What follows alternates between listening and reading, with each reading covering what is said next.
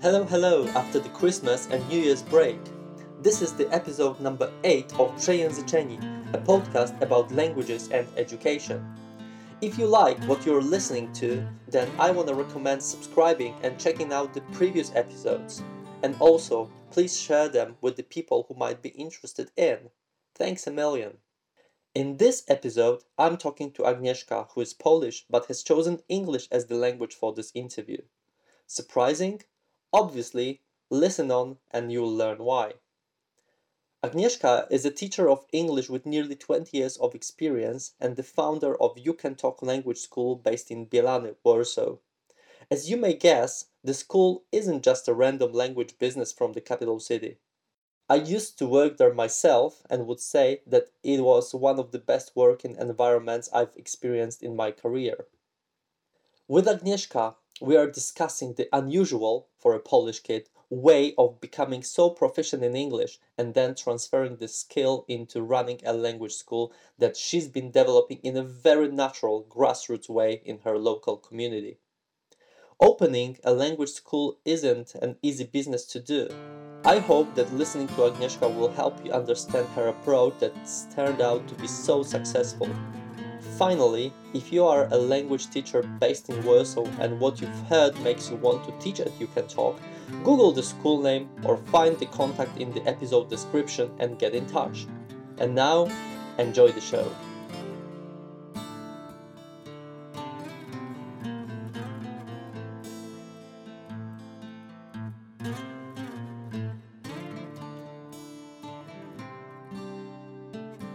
Hi Agnieszka, good evening. Hi, Michał. How are you? Yeah, I'm good. Thanks for asking. And how are you? I'm also good. Tired, but good. Yes, I know how busy you are these days because of both like moving your school to another place, another bu- building. I know you have already done it, but probably there are still many new things coming up and also like dealing with running this school in those unpredictable times teachers as, and students getting infected with covid hybrid lessons all that i suppose it's tough It is. It It is. is. It's a logistical Yeah. challenge, but but we're doing it. So hmm But um, I mean, we could probably talk a lot about uh, those current issues, but maybe let's focus on these more uh, universal and I suppose positive things. I hope. Mhm. So um, yeah, thanks for finding some time for this conversation, and let's start. Uh, so um, right at the beginning, let's maybe explain to the listeners why are we actually uh, recording that in English and not in Polish. Mhm. should I do it? Can you? Yeah, yeah, please. Okay. Well, uh, I guess the reason is that um, I grew up in Singapore, and I came back here to Poland when I was 15 years old. So basically, I can uh, you can say that uh, English was my first language, although it was completely parallel to uh, Polish as well, because my parents kept talking to me in Polish in Singapore, telling me that uh, one day I'm gonna actually come back and uh, to Poland and we'll need it. Um, and at some point, I remember I was a teenager uh, and I uh, started talking to them back in English as well. And they were they kept uh, just uh, correcting me that you know just just keep keep talking in, in Polish otherwise you'll forget it and it wasn't easy going back to uh, to to Poland uh, as a 15 year old to a normal public high school it was I was thrown into the deep end in terms of uh, Polish language and Mhm. other So, so, subjects uh-huh. So, would you say that you are uh, a bilingual person uh, in that respect? I think I'm pretty bilingual because now my Mm-hmm. Polish is just as good as my English. And uh, I think that sometimes when you don't realize what language you're speaking, that's the moment when you realize that uh, you you know both languages really well. I don't have that with French or German, even though I I um, I studied them for a while when I was uh, a child as well, and in my young adulthood. And uh, sometimes people ask me uh, when I was reading when I'm reading a book, uh, what language is it in? And I just I can't tell. I just my brain understands it, but I'm not sure whether it's in Polish or in English. I, I can't remember. Or the dreams, you know. Also, mm. people say that when you dream in a language, and uh, for me, it's not really a language. It's just that um, I just can't remember what the language was really. I, it's more about the meaning mm-hmm. Yeah, of the sounds, words. Sounds very interesting. I mean, I, I also experienced that uh, sometimes, but maybe not to that uh, extent. But still uh, your preference for this interview was to do it in english and not in polish. So would you say that english is slightly better or? I suppose i just use it more. I found a niche for myself where in poland where i can actually get to talk in english for most of the time most of the week. And um, even though I, I like i said i'm fluent in polish uh, sometimes i forget some words and I also like the fact that in my school I can talk to um, to everybody in kind of this Ponglish, and mm. nobody really seems to mind. Fortunately for me. Yeah, that's that's true. That's true. That's what I also uh, remember very well. Um, so, uh, could you tell us more about uh, growing up in Singapore? Mm, my story begins when I was six months old and I moved to Singapore and we moved there for six years. And then I came back to Poland, uh, went here for uh, one and a half years. I think I, I was here in for in a primary school. And so altogether in Poland, I lived for mm, three years, and then I moved after three years as a nine-year-old to back to Singapore for another six years. So altogether, it was twelve. And uh, your education there was it uh, a state school and uh, is English like a dominant language there, or it was actually a British or American school? It was a, a British international school. Mm-hmm. Mm, the state schools uh, for expats is pretty uh, unusual. I would say also impossible to to uh, to study there um, because the, the, the main language is uh, Chinese, and of course English is parallel to to Chinese in Singapore because they're very very international. Um, but uh, most people who come there on a contract there, the the I mean the, the when the parents uh, go there to work, they uh, they as default uh, send their kids to a, an international school. And I was fortunate enough to go to a school like that. And uh, my experience there was, uh, I mean, I loved living there. And well, I like living, I love living in Poland as well. Mm. But I really remember uh, Singapore as a, a, super place to grow up. Very uh, clean, very safe, uh, lot very modern and the educational experience was also something that I remember my first uh, teacher because I was uh, first I went to uh, ESL class, which is English as second uh, secondary language, mm. and uh, and there my first teacher was Miss O, and uh, she was she was a fantastic teacher, and I remember even now when the way that we teach and you can talk, I hope it's the way for, especially if the young kids, like when Aida or Anya teach uh, little kids, they, they teach with such heart. And this is what I felt when I had uh, lessons with Miss O, which was basically just uh, English immersion. It was, uh, it was as if we had, a, um, as if it was a, a it, wasn't treated as a language uh, lesson, but more as mm-hmm. a as a normal uh, class. But uh, all the kids there were not native speakers. So.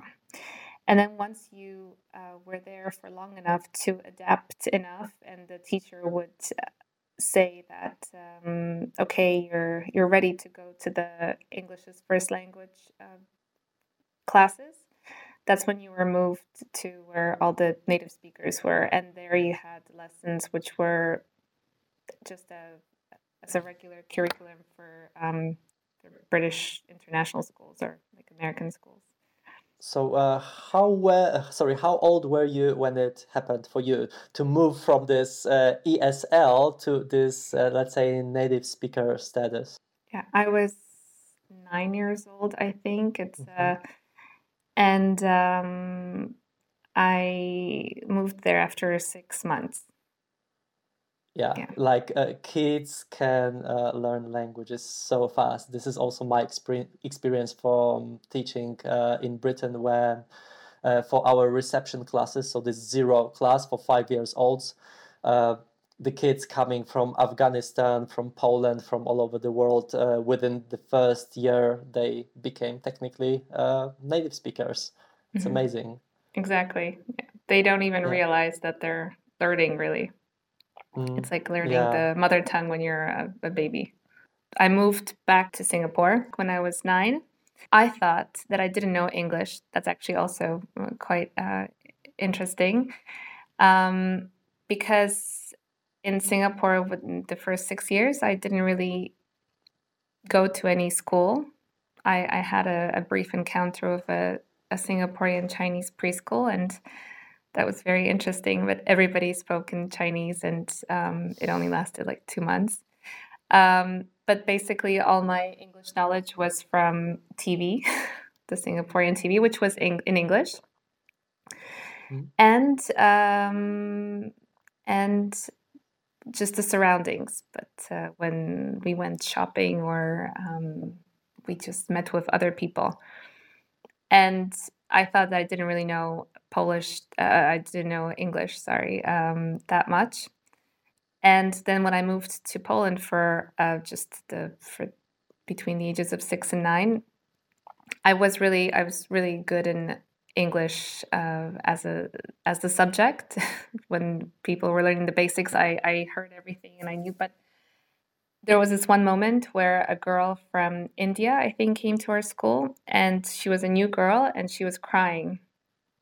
And nobody really knew what to tell her because nobody knew English. It was at the end of the 80s. And uh, I just, the, the, the first thing that came to my mind was just don't cry in English, not in Polish. And uh, I didn't even know that I knew it, but apparently I did. And it was you know, just because I, I, I needed to, to say it.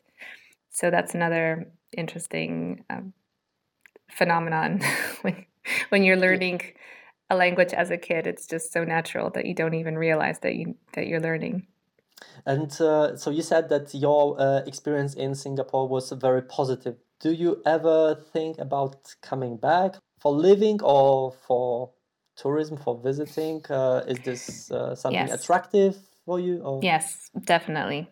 So, going back to my story, when I was uh, when I left in 1987, I was 15, and everybody stayed on, or the ones who did graduated when they were 18 years old. And uh, even though we we weren't graduates, anybody that was basically in this year got invited every 10 years to a reunion, which is really nice. And in 2010, mm, so when everybody graduated 10 years earlier, uh, I went there and it was my first time after 13 years. And funnily enough, the mm, I the, the the the person I was uh, with was uh, I I kept telling uh, just uh, telling Łukasz how um, amazing Singapore was and how I remember everything from the childhood and how just the, the smells, the food, the mm, the streets, the, the the whole vibe was just uh, perfect. Including, for example, one of my favorite places, the Singaporean Zoo, which is just top notch. And he was like, "Yeah, yeah, probably." Uh, you just remember it as a kid. You left when you were 15. But we went there and he agreed that it was exactly like I was saying it. And I also didn't have this uh, this feeling of disappointment that oh, I just uh, idealized everything through a child's eyes. It was really the way I remembered it. So, and better actually. They keep improving, which is also another trait that I admire in the Singaporeans. hmm Okay, so uh, can you imagine uh, going back there and, and living there, or Oh, Poland definitely. is your place? Yeah. Okay. Well, I think uh, I think uh, growing up in such an international environment, I mean, Singapore is a, a mix of um, a combination of three different cultures just living harmoniously, uh, as I uh, as I know, uh, and and celebrating all the holidays together and um, just respecting each other. And then the the school, which had United Nations Day, where we dressed up, everybody dressed up in their national costumes, which I also think is a, is a super idea. And everybody had their country stand with food, and you could get to know all the different um, cultures. Uh, and really, I, I feel that I could be thrown into any country and make a home there. So. I feel like a citizen of Earth, basically. okay, yeah. I mean, with this uh, kind of childhood uh, experience in different countries, I think yes, we grow up uh, into a person like like you said uh, a citizen of the world and the three communities in singapore are chinese with their chinese language and the yeah. other two are who? The Mal- Malaysian, the Muslims, and uh-huh. Hindu. And it's basically 70% uh, Chinese, 20% um, Malay, and uh, like uh, 10% Hindu. I think at least the, the last time I, I checked. Okay, so that was the background story, and now how did it start that you decided to teach English? Um, What's the story? it's, a, it's a funny story. Um, because when I was uh, 17 years old, so it was two years after I came back to Poland, um, I still kept talking, for example, with my brother. I continued talking, I think, again, Ponglish, English and Polish, but uh, a lot of English still. And um, and we were living in the uh, in the suburbs of um, Warsaw at the time. And one of my um, when we were outside and talking, one of my neighbors who happened to have a little uh, language school on the um, in the neighborhood mm, heard me and asked me whether I would like to teach kids. And um, this was the crazy 90s. So basically, uh, you could kind of get away with um, with not having a, um, any proper uh, education in terms of uh, teaching, but uh, but I definitely had the native speaker um, status in terms of my accent and um, and I said you know sure because as for a teenager that was uh, that was super. And also another interesting thing i, I think is um, when i was so I, started working and i remember the my first lesson i i'll never forget it. It was these really cute uh, adorable six year olds and um, they were i mean i came into the class really no training not not much really. at the time? 17 17, oh, 17. Uh-huh and I had, you know, these kind of Doc Martens, kind of this. Uh, I think at some point probably pigtails, just uh, just because like I thought it was going to be anyway. And so these um, these six year olds are all. This is also their first encounter with English, so they're all sitting and you know they look stressed, and I'm stressed too, and. Um, the like the first few seconds were a, a bit awkward but uh, later during that lesson, only it was not during the weeks, but during that lesson, we had a, a super, a, a, really good time. And I taught them uh, just, I started, uh, I, well, I had really, uh, I remember that I was very diligent in my lesson plans because I really wanted to prepare well. mm-hmm. And um, and so I I had uh, my first experience with with, the, with teaching six year olds, and then because it was actually really everything was going really well and um, this lady that w- that had the school uh, was uh, got good uh, feedback from the parents and they were also really happy. And i think the fact that i was just 10 years older than them really made them feel perhaps closer, and, and I also felt cl- like closer to them to to their um,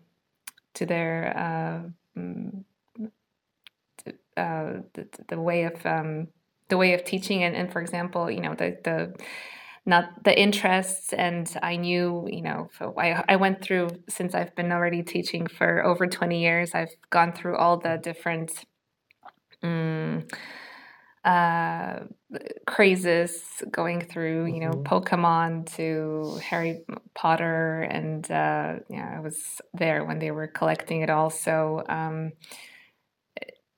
i also i felt close to them because because of the age and then and I started teaching older and older kids and uh, teenagers. When then I got, of course, um, mm, I decided that um, to proceed because I was also um, studying marketing and management of after I graduated from high school on an English track. And parallel to that, I did my CELTA course, which was definitely an, an amazing experience in um, in teaching because you can also evaluate and see yourself um, like benchmark basically and uh, and see how others are teaching and and you also um, are evaluated on your teaching so it's uh, definitely a, a super learning experience mm, and uh, then I just went to other language schools and and started teaching all through my studies I continued mm-hmm. teaching through all my studies and uh, then after my studies, I um,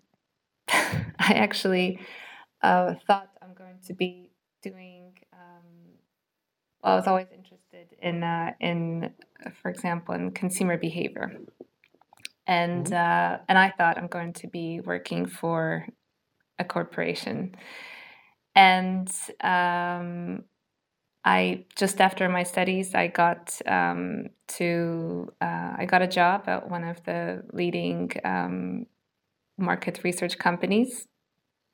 And uh, I realized after a few months that I definitely um, preferred to teach than to, uh, well, to to basically um, do this job, which was. Uh, I thought I'm going to be talking to people and um,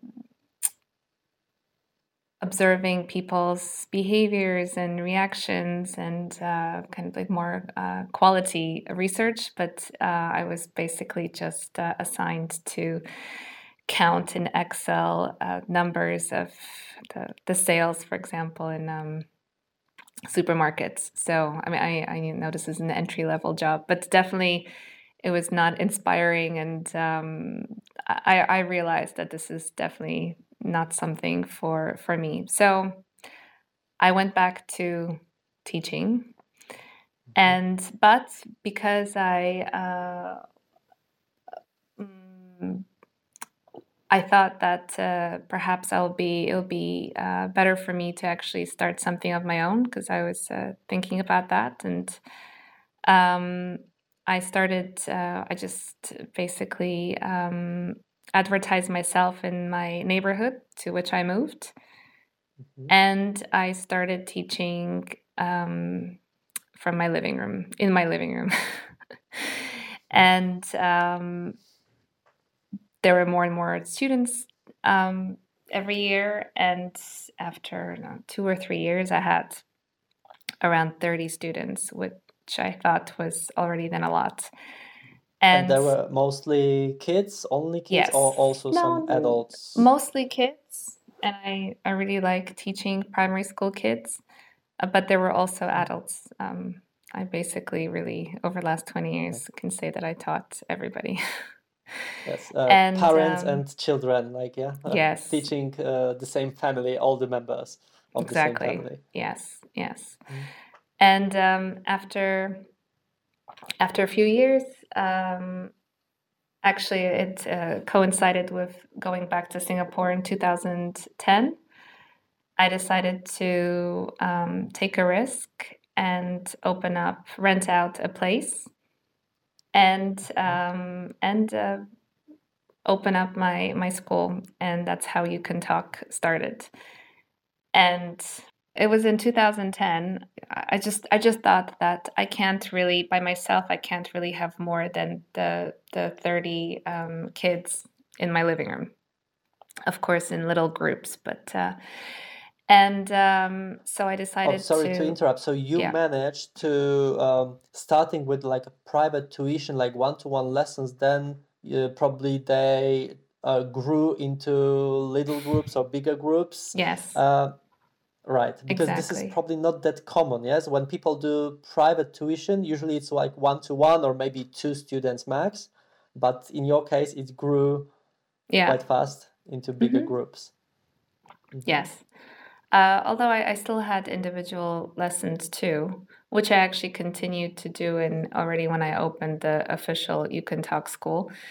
Um, so I decided to rent out um, an apartment, and I remember that uh, mm, in my neighborhood there are not that many uh, commercial spaces, so it was literally somebody's flat that they rented out and uh, that was an interesting experience. I, although, of course, you know, I thought that uh, I'm opening a, a big school, and for some reason, I had a really positive attitude that um, for sure everybody will know about it, and there will be crowds. hmm and um, it was a, it was a, a so uh, it was an apartment where I had three small classrooms, and um, the kitchen was my office, basically, with a little uh, fold out couch for parents to sit on.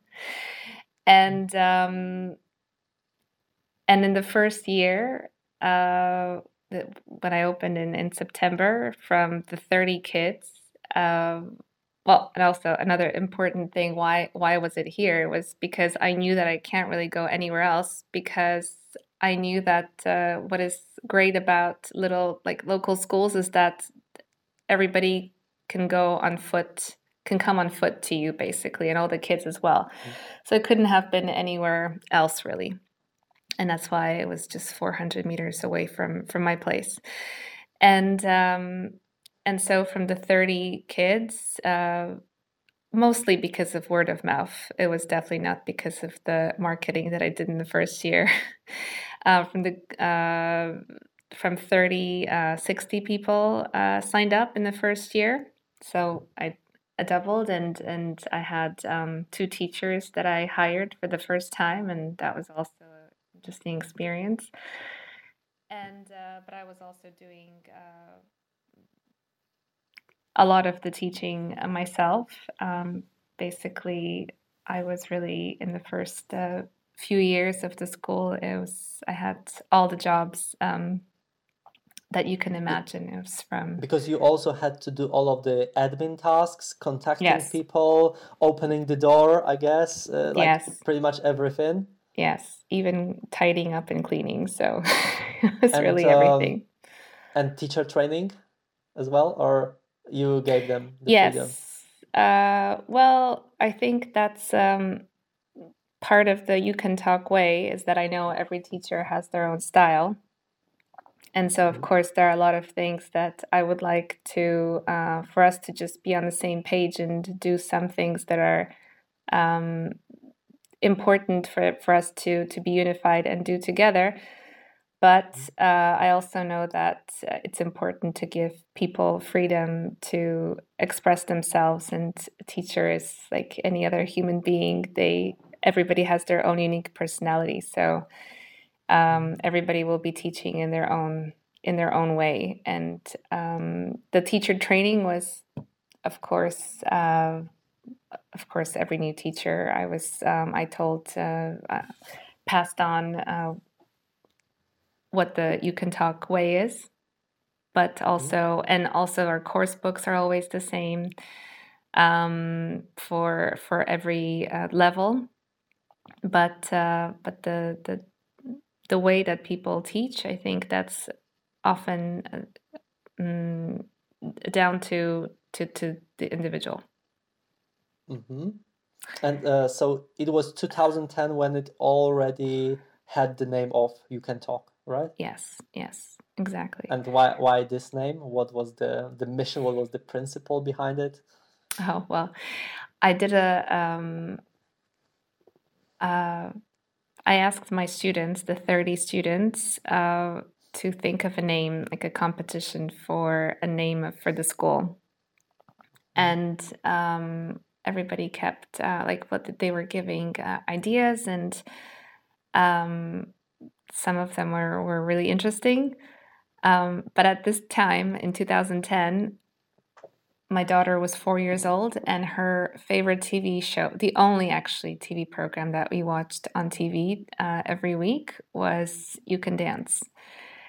And um, I thought, okay, well, since uh, our school is um, is for kids basically to start talking and um, and to be able to communicate, then you can talk would be the the perfect name. And so the competition was won by me. mm-hmm. I don't know if you want to include that, but no, no, that's perfect. But, uh, like it. but um, so so there was basically no no winner, but um, the the name and the the logo somebody actually created that for me. That was also important that it had the balloon, so it's for kids mainly, and the speech bubble because it's um, it's learning through through playing and and uh, talking. Oh, so um, we could say that uh, it started off as a mainly kids uh, place, yes, uh, definitely. a school for children. Mm-hmm. Um, a school for children, exactly. Yes, adults were um, definitely not. A, I don't want to lie to you. I, I think actually at the beginning, yes, we, we did have Let's Talk for adults, but it was um, I mean, it's up up until now. The I would say that our main uh, target client is a primary school student. So mm. between the ages of eight and twelve, let's say. I think those are um, the the biggest groups that we have right now.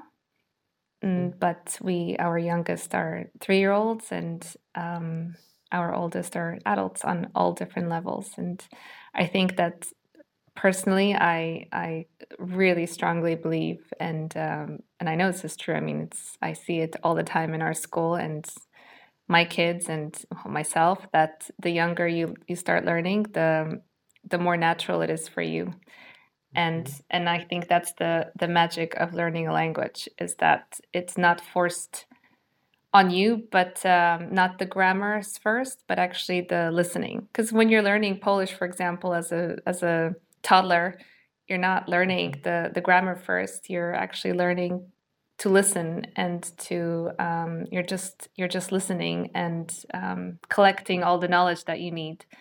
So yeah, it's definitely a process. Immersion. Yeah, that's the immersion. And the immersion is, is, is really important yeah i mean i see it in, in, all of the summer courses you know intensive courses for people learning not only english but any any language when mm-hmm. they travel to that country doesn't matter if it's hungary or serbia or russia or something else mm-hmm. yeah yeah i mean it's, it's this is the this is the difference it's actually a interesting anecdote is that in singapore i never learned grammar in um, in English class. I it was just um, grammar was not really taught there, and um, at least not in that program. But you know, obviously, I knew, for example, that you say an apple and not a apple, but I didn't know why. And uh, when I started teaching the six-year-olds, and there we had this topic, for example, with probably they were eight, couldn't have been six, but uh, but they were saying, um, you know, that in it it said it explained that the you know that there's actually for the nouns that start with a vowel, you add an an in front.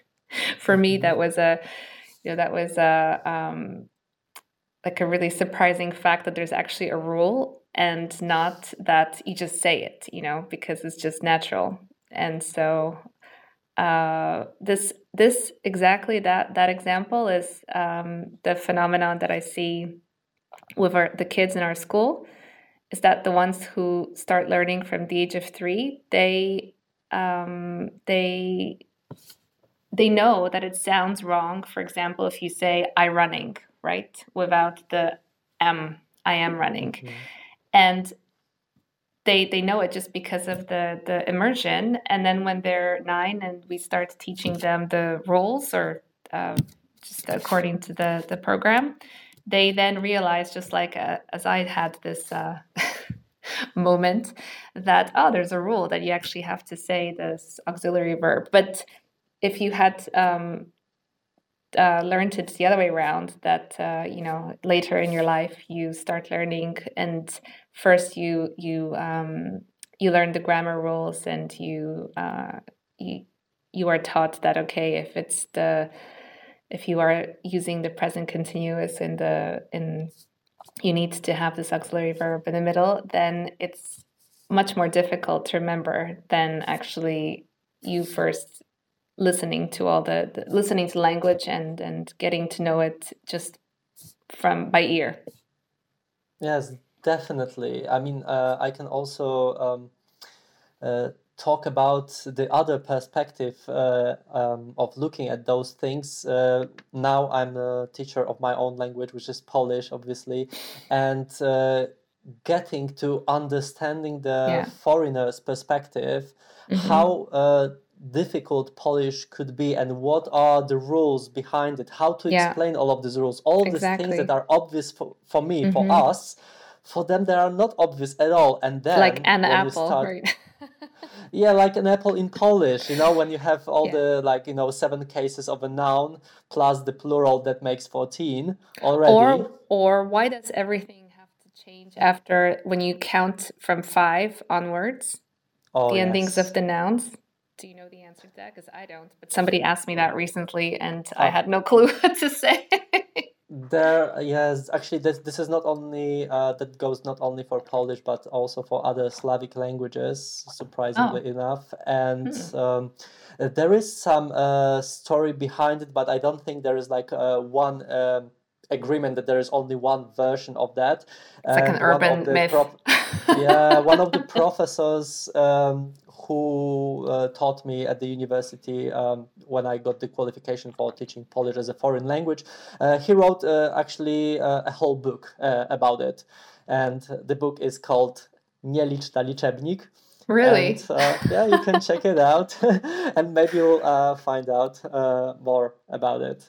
And yeah, and also it's not only that. Um, yeah the, the case changes yes so we, we mm-hmm. start with uh, mianownik singular then we have two three four mianownik pl- mm-hmm. plural and then we have dopełniacz and yeah this is quite complex. i can't imagine teaching polish i'm, I'm so happy i'm teaching english yeah i mean teaching polish to other slavic uh, people especially the ones whose mm-hmm. languages are close to our language like uh, ukrainian or ukrainian. slovak mm-hmm. it's not that hard but then uh, yeah, with anyone from the outside of this group, it becomes mm-hmm. more complex.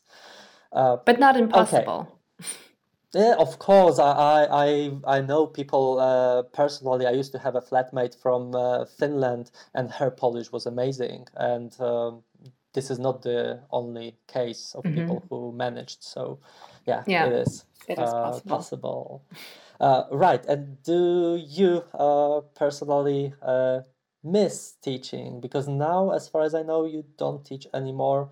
So, what's your thought? I don't have all that? my groups, uh, my own groups, but I do teach uh, regularly by substituting teachers when uh, they need to be substituted. So, I um, and I definitely do miss it, and um, that's part of the dilemma when you're opening your school. It's mm-hmm. um, you don't have the time to actually do the thing that you really enjoy and on the other hand you know when i it's it's definitely um just a, a pleasure to substitute and after the lesson i feel it's, it's just such um when you teach the uh the feedback or the you, you just uh you, you feel it immediately. So it's really nice and, and rewarding and and just uh, it makes you happy when when you have when you know that you have a you did a great lesson or not a great lesson but a good lesson and uh, everybody is uh, all smiles at the end of the at the end of it. So yeah. Yeah Yeah, I, I know what you what you're talking about. Definitely, uh, sometimes for us teachers, uh, it is more more important to get this uh, good feedback from the students uh, than sometimes even like than the financial gratification. And uh, yeah, so um, Yes, I, I especially you. the the hmm younger the the better. Although of course teenagers are and adults are um, also um, great to teach, but sometimes they will they won't tell you how they feel. And with the kids, they wear their hearts on their sleeves. So you hmm uh, you know, for example, you did a great lesson when um, you say, you know, so goodbye. This is this is the end, and they're like, you know, oh, this is it. This is it. this is the hmm end. No. So that's Yeah, that's very very nice. Yeah, that's that's true. Um, however, I had this uh, experience of uh, teaching in uh, language schools, uh, summer camps in Oxford, and there were uh, the groups of Russian-speaking uh, students, and in front of them, I had to act as if I were maybe not a native speaker. Of course, you know, I wouldn't like cheat or anything, but basically the language, the main language of our communication was English. They didn't know that I speak Russian, and sometimes on the way to the classroom they would talk to each other in, in their own language, thinking that I don't understand, and they would say something really nice about my lessons. They would say like, "Oh, I'm so happy I'm in your group and not in another another teacher's group," and Uh, yeah, that made me super happy because I know that this is like super honest. They don't know that I mm-hmm. understand that they just Mm-hmm. share it with their peers. So, uh, Yeah. but um, yeah. Anyway, um, I would like to get back for a moment. Actually, there are many uh, topics to to let's say to touch to develop, but one of Mm-hmm. them is the this local community aspect of uh, You Can Talk School because I remember that was kind of important, and you have already said a little bit about it. But could you actually uh, develop that topic because? Uh, I remember that you even had the the idea of uh, having some sort of uh, message board, not not the online message board, the actual message board where people could kind of maybe not exchange skills but contacts. Okay, if I need a Mm-hmm. dentist, I can advertise myself, my my services uh, there, and maybe some other people from Mm-hmm. the school would use my services, and then another person can do something else. Um, Mm-hmm. but that's just one example. For sure, you know, and you can tell us more. Uh, yeah, well, the school, like most language schools, I feel, is in a residential area. So, like I said, it's the walking distance, and wherever I moved, and I already moved, uh, well, from that first place, we moved to a, a bigger place and uh, adapted it more as a, it looked more like a school than the, the first one. And uh, then we moved on to a real commercial space. And then now finally, um, this is the, the final place that uh, you can talk moved is, uh, like you said at the beginning of the interview, we, we moved this summer.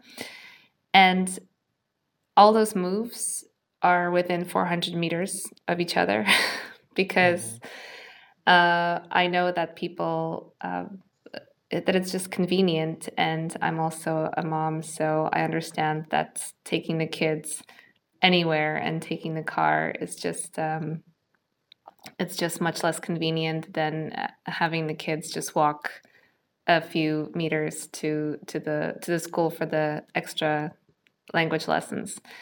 Um, and uh, well, also like like I said before, the always the the main um, marketing uh, uh, tool has always been mainly word of mouth.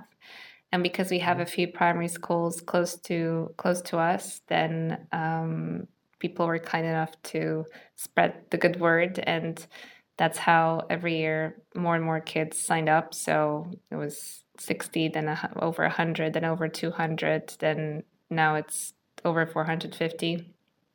So hmm um, I think we just uh, all all language schools in Poland basically uh, answered to this niche of um, of uh, of having extra language lessons because people know it's important, but um, even the best teacher in a primary school will never have the chance to uh, conduct the lessons in such a way where you can actually learn to or use the things that you have learned. So in um, you have we have much smaller classes, and uh, the the number of kids is not twenty but eight maximum. And um, in the older classes, actually, it's it's you know it's six. So um, mm, the the so the community, local community, is uh, um,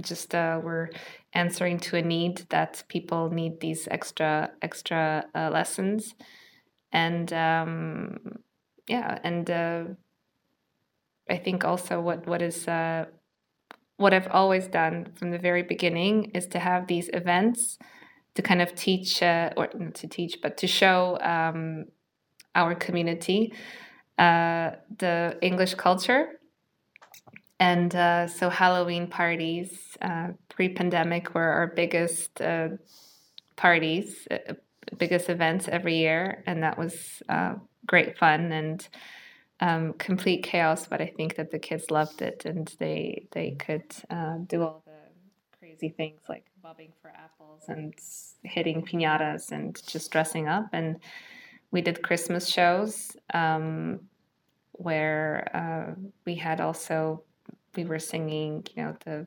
uh, 12 Days of Christmas, and um, that was also nice. And we often, well, often, we sometimes uh, rented out places like local preschools to uh, to show these events.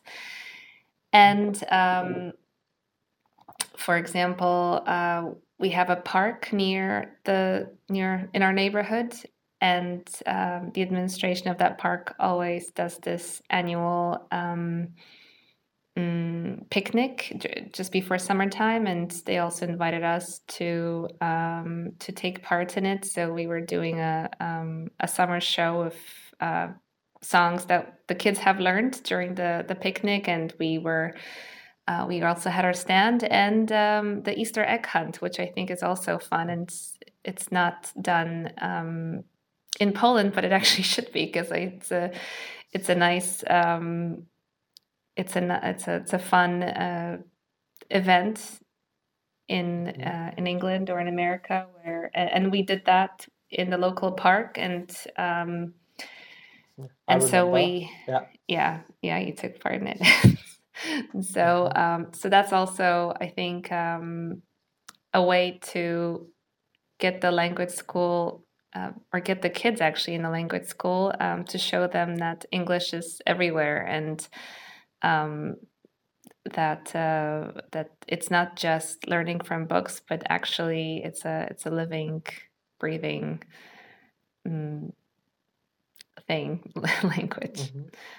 Yeah, definitely. It is, and in the end of the day, it's a tool of uh, communication. So when the communication happens, we kind of um, um, even without intention we learn. So yeah it's great. Yeah. And um, uh, yeah so to um, sum up this part uh, i would ask you like what would you say is the uh, secret of the success like if it's not a secret uh, to to reveal or i mean you have already said a lot of things that prove the success i mean uh, people can understand why uh, it has uh, grown, the school has grown uh, as a successful school. But maybe you could add something, of course, if you if you yeah. want to, if it's not a secret. But I don't think it's a secret, but I think the the mm, the secret ingredient is the people, like uh, mm-hmm. the, the, the, the, all the teachers that uh, teach and you can talk and uh, and uh, Karina, our amazing office manager, she uh, who coordinates everything. It's uh, I think the secret is that it's gonna sound like a cliche, but I think um, that we care, and I think uh, we care that actually the we care enough that the we really want the kids to to learn. And. Um, we go all out with when there was the pandemic we uh, moved quickly to online lessons even though nobody had any experience in doing it. And we gave it our, our best. And um, when kids have uh, problems then we also really care and, and want to address them and uh, and help them. And and um, whenever there's a problem with um, something we with anything with uh, from the parent side or the teacher's side we always try to solve it. I think i think that that and the the fact that the the atmosphere people say is really nice. So um, everybody's friendly and that's something that well for me it's a it's completely normal um, mm-hmm. and growing up for example and, and going to the singaporean school i um, i everybody was just really friendly there and that was also something that uh, hit me hard when i came to a, a polish uh, school was that um, some of the teachers not all of them but some of them were uh, you had this feeling like they they were um wait a second. Maybe like just how to put it diplomatically. Uh, yeah yeah. I think i, I know where, where you're going where what yeah, you're aiming well, at. you know, so they were intimidating so the, some of mm-hmm. the teachers in uh, Polish schools, perhaps it's also a method. I understand that after 20 years of teaching, that it's uh, when you're intimidating then to the students, then um, in some cases, especially in large groups, and uh, you this is how you keep control and not and, and manage the class and uh, this this element of fear was always um, I always felt it um, in a way, and uh, and here we really try to um, to teach uh, in a in a friendly way and as if we are partners of the kids and not um, and not some professor who is somewhere way up high and the student is somewhere below. I mm-hmm. think that is perhaps yeah. the the secret. Mm. I mean, I can definitely confirm the the part where you said um, that the addressing different needs, different uh, difficulties, problems uh, are this is the key, and the communication that is happening. So. Um, for example, myself, I didn't really feel that much of this like authority that I am forced to do something. I'm not really sure if that's the best way, and I can't express myself. I can't uh, really say uh, what's wrong with that idea. And if that communication can happen, I think everyone benefits because uh, we, the teachers, uh, we want to uh, perform the best uh, for the for the students. But then in a feedback loop, you know, that actually makes the school more successful i believe. And uh, yeah so when the communication happens every, everything can be solved everything can be improved. And i still can't understand why there are still people who don't understand that. Yeah. I think you need a, a healthy dose of empathy um, to put yourself in somebody else's shoes. And i, I realize that now at um, that not everybody has that. So mm to be yeah. able to think of um, through somebody else's eyes and see. Mm-hmm. Okay, so uh, staying with this uh, within the same, uh, let's say, subject. So, who would you say is a good teacher? What qualities uh, does a person need to have to be a good teacher? From uh, not from the student's point of view, but from your point of view as a person running the school. Mm-hmm. Uh, I think number one is, and it's also for the students, it's the personality.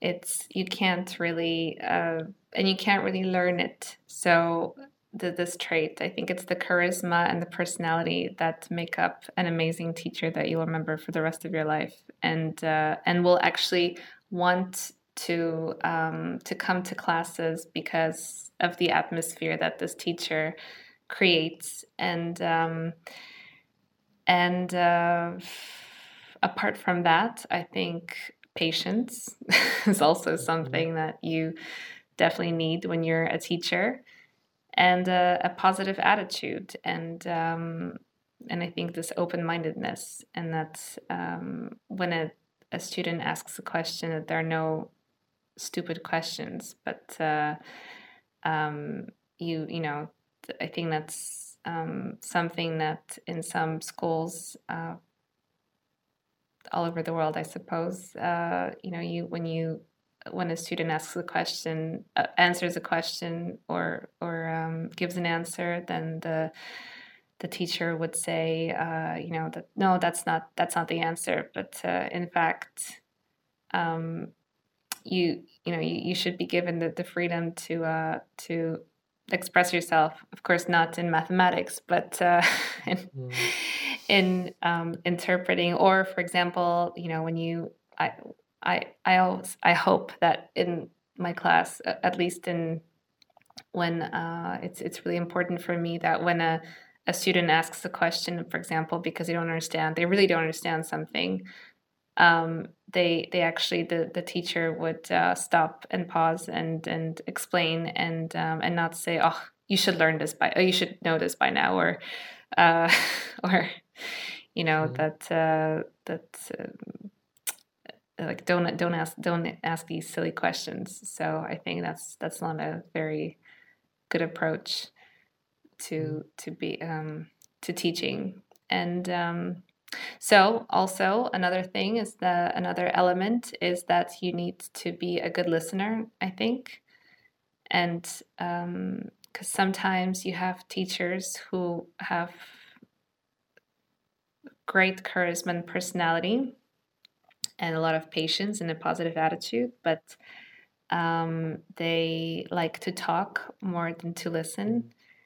And that is great for uh, for students, especially um, students, especially teenagers. I feel that when they have this awkward phase in between, they prefer to actually listen, and they they really enjoy um, such classes. But um, you know, the the point is for the students to talk. So um, again, having yeah. this empathy empathy and the ability to listen and patience and um, yeah, and I think that the the last secret ingredient is that teachers should actually want to teach. I think sometimes people come for a job interview and I see that they're completely not passionate about uh, about teaching. It's just a job to them, and and I think that's um, you should definitely uh, find a job that uh, you are passionate about. So if you're not into teaching, then perhaps you should find another vocation. Mm-hmm. Yes, uh, very true. And there are a lot of uh, very good teachers uh, who, after a number of years of uh, working within this profession, they think like, hmm, I should develop into some another level and uh, what there is for them is basically to become a director of studies or some kind of academic director or a teacher trainer or maybe the uh, to open their own school like you did. And then basically all of these great teachers actually go out of the actual profession. And what do you think uh, about that uh, i think that's completely true. And i also think that this is um, this is a pity because unfortunately then they they have so many other duties and responsibilities that they stop doing what they're great at in the first place which is teaching. So um, i think that um, that this is um, you know on one hand a natural career path and on the other um, perhaps it's just a way for somebody to to feel like they're um, making progress um, and not being in the same position. But then, what I would uh, what I feel is uh, would be good is for them to actually develop on the same level of teaching, but just to branch out, for example, to start teaching, uh, for example, preparing for exams if they haven't done it before, or mm-hmm. teaching adults. And um, well, that's a that's a a complex topic, and um, also another another um, I think element in this this whole puzzle is that. Um, sometimes you're uh, I mean you're a great teacher but you wouldn't necessarily be a great manager or I mean, leading a class is different than leading uh, your colleagues or dealing mm-hmm. with clients. It's um, it's definitely it's like changing a, a department in a, a corporation. Mm-hmm. I would compare it to that. So it depends on whether you really want to change um, your uh, what you're really good at, especially. Mm-hmm. So I'm just thinking about uh, all of the teachers who start teaching quite early, like during their university years, maybe later, maybe just after the uni, they are 20 something years old and uh, they are super enthusiastic, but uh, then they are 30 something years old and they have already taught uh, for 10 years, for example, and they feel like, okay, this is enough. I mean, I should uh, have some sort of next level um, also financially.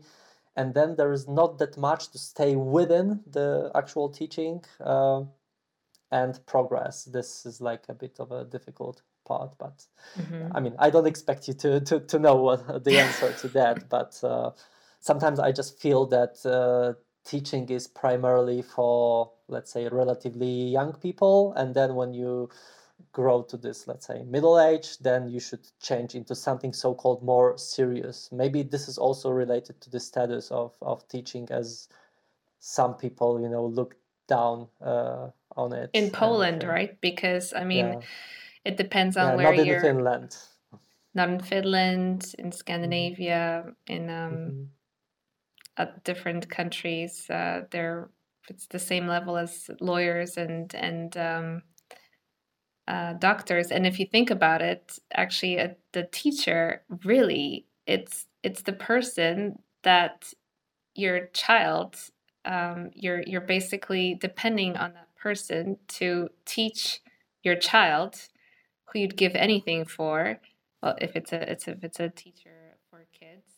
Um, and then basically based on that they're they're really teaching the whole generate like the whole the next generation. So um, I think actually that's one of the most important jobs in a country, and um, it should definitely be on the same level as doctors or or um, the or you know lawyers, even more because it's uh, it's kids we're talking about. I mean, okay, not doctors; they're definitely very important. Mm, okay, um, right. Um, so um, actually, I realized that I could add uh, one more thing to the success uh, story of your school from my perspective. Uh, mm-hmm. There was that was this uh, sort of uh, family-ish. Okay, maybe that's not the best word, but very kind of uh, close and nice atmosphere. So because the school was relatively small, everyone kind of knew each other. If, for example, some students were my students, maybe my colleague who could uh, happen to be my friend in my private life as well, would teach them uh, the year after, on, on or I would uh, take over her, let's say, kids, and uh, that was really cool. But uh, now I'm thinking that uh, together with the success, normally the normal logic is to expand. And aren't you afraid that uh, if the school is growing and now instead of 30 of or 60 students you have 450 that uh, you can't really uh, make this school work as it used to be like you know with this tiny family-ish uh, atmosphere? Like you know this kind of uh, quality quantity thing is switching a little bit i mean or I don't think it is uh, in our school, and uh, definitely uh, in our school we still keep everything in this uh, family atmosphere, and the kids that we, um, that everybody who comes through our front door, basically, we always greet them. I think that's uh, uh, we always say hello, always in English, and when we they say when they leave, we say goodbye and uh, you know when when parents call us about um, you know either important things or um, spontaneous little things like uh, oh my son was just here and i think he left his water bottle could you go and check in the classroom we'll go and check and you know just uh, we always um, mm, we're always there basically, and uh, we always try to help. And uh, and um, this could be an issue if if we open up another school. Um, but you know, I, I don't feel the need to um, to open anything uh, new now. I think um, I think it's nice the way it is, and I, I def- we definitely have a lot of work every day, so we're not bored. Mm. Yes, I mean, I can uh, confirm from my own uh, point of view that uh, it's true that uh, when I worked, uh, the school was already relatively big and the the family atmosphere was still there. So, uh, yeah, I can conf- confirm that. Uh, right. So now uh, maybe um, coming to the end of the this interview, this conversation. Can you maybe tell us a little bit more about uh, the fact that also you started, I mean, you as a school started teaching other languages uh, as well, and uh, then after that, maybe you could uh, advertise the school, tell us more uh, what it is, where it is, maybe invite people to come and uh, check it for themselves. Uh, well, we started uh, developing or going into new languages because um, the parents actually asked us. I mean, we're always listening and taking advice or uh, taking everybody's um, suggestions seriously, whether uh, it's it comes from the teachers or from the parents or the students and we're always looking to uh, improve. And uh, and this was one of the the reasons why we started uh, teaching Spanish, um, German, and um, and uh, French was because uh, parents asked us of our students if if we can um, also teach those courses because they have them in the primary schools and they would just like to also start talking in those languages and not just uh, focus on the textbook exercises. So um, that's how we started. Actually, funnily enough, uh, the the road of You Can Talk was paved with um, not just success, but there were uh, some perhaps not failures, but um, mistakes that uh, you know like but uh, we have a big sign on our wall saying mistakes are proof that you are trying. So for example when we started um, when we started uh, at the very beginning um, i think in the second or third year of you can talk and it's already been uh, 11 years we uh, i decided that um, what people need to learn now uh, like looking at uh, the, in the future is uh, Chinese. And so I was advertising um, among our students that you know you can learn Chinese, and uh, and I I was offering these courses, but it turned out that um, ten years ago in Bielany there were not that many people who were interested in Chinese. I'm not sure whether there are more now, but um, that was one of the the things that we tried out and um, didn't work out. Um, I could actually also mention. Uh, you remember that I wanted to teach Polish yes, to foreigners exactly. within the school, and the story was quite uh, similar. Yeah, maybe yeah. because uh, that's not the neighborhood where there are many of them, or maybe there was another reason. Yeah.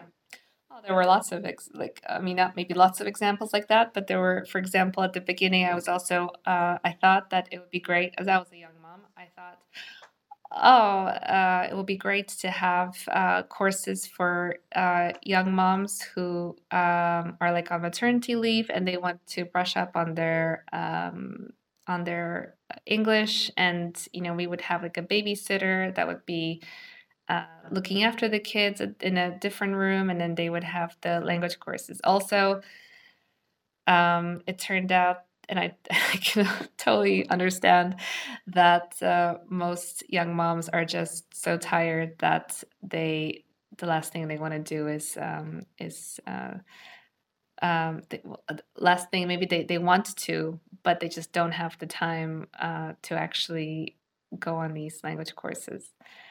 So yeah, there were like a Oh, few. however, it sounds like like a very good idea, and I think It does, uh, doesn't it? But it's it's, it's actually not. yeah. I mean, I understand that uh, they are really tired, but at the same time, I think there is this wish to break out of home, uh, where they spend 24 hours all the time and uh, just meet other people, um, but see the world outside. not not by learning, but actually, you know, just Mm. uh, um, uh, but yeah, there were um, there were a few ideas like that, so Mhm. that didn't work out. But we always But many others did. Yeah. Mhm. All right, so um, so now maybe it's the time to tell the the people, the listeners, that um, yeah, you're based in Warsaw, Bielany, and maybe some more details uh, to make people want to try and uh, come one day. I hope. Well, if you want to sign up to to uh, a language course, because it's such a such a um, subjective uh, feeling when you go into a class and whether you like it, we also uh, always uh, want to make sure that the student feels really good in the in the class that they actually are going to end up and and until for the, the rest of the course basically so um, yeah so we always invite everybody to just uh, to come and and uh, check out the the lessons and and if they like them then they um, they're happy to stay. And if they don't particularly like this dynamic in the group because it's it's definitely a personal thing um, then they they can we we always just um, continue searching for the best group until they find it and for them. And yeah so that's what I wish everybody to um, to definitely uh, lose the, the barrier of uh, of um, of fear and just uh, be able to communicate because that's why we're learning to go anywhere in the world after the pandemic and, Mhm. and be able to communicate with the other person. Okay, so just to sum up, the school's name is You Can Talk, and you can also find it uh, easily. Uh, obviously, people listening to this uh, conversation in English, maybe they don't need it Yeah. that much, but maybe they have children or maybe but they maybe have friends. they would like they live in Bielany and would like to teach uh, at You Can Talk at some point then. Yeah, actually, I, I I was also thinking about about that. Uh, so uh, me We're being always on the uh, lookout for yeah being great uh, one of the teachers of this uh, collective uh, i can i can confirm that uh, it's a very nice place to to work at. So i recommend and then in the description of this uh, episode uh, you can find the actual um, address and contact details um, to Oh, the that school Super. Thank you. yeah you can talk.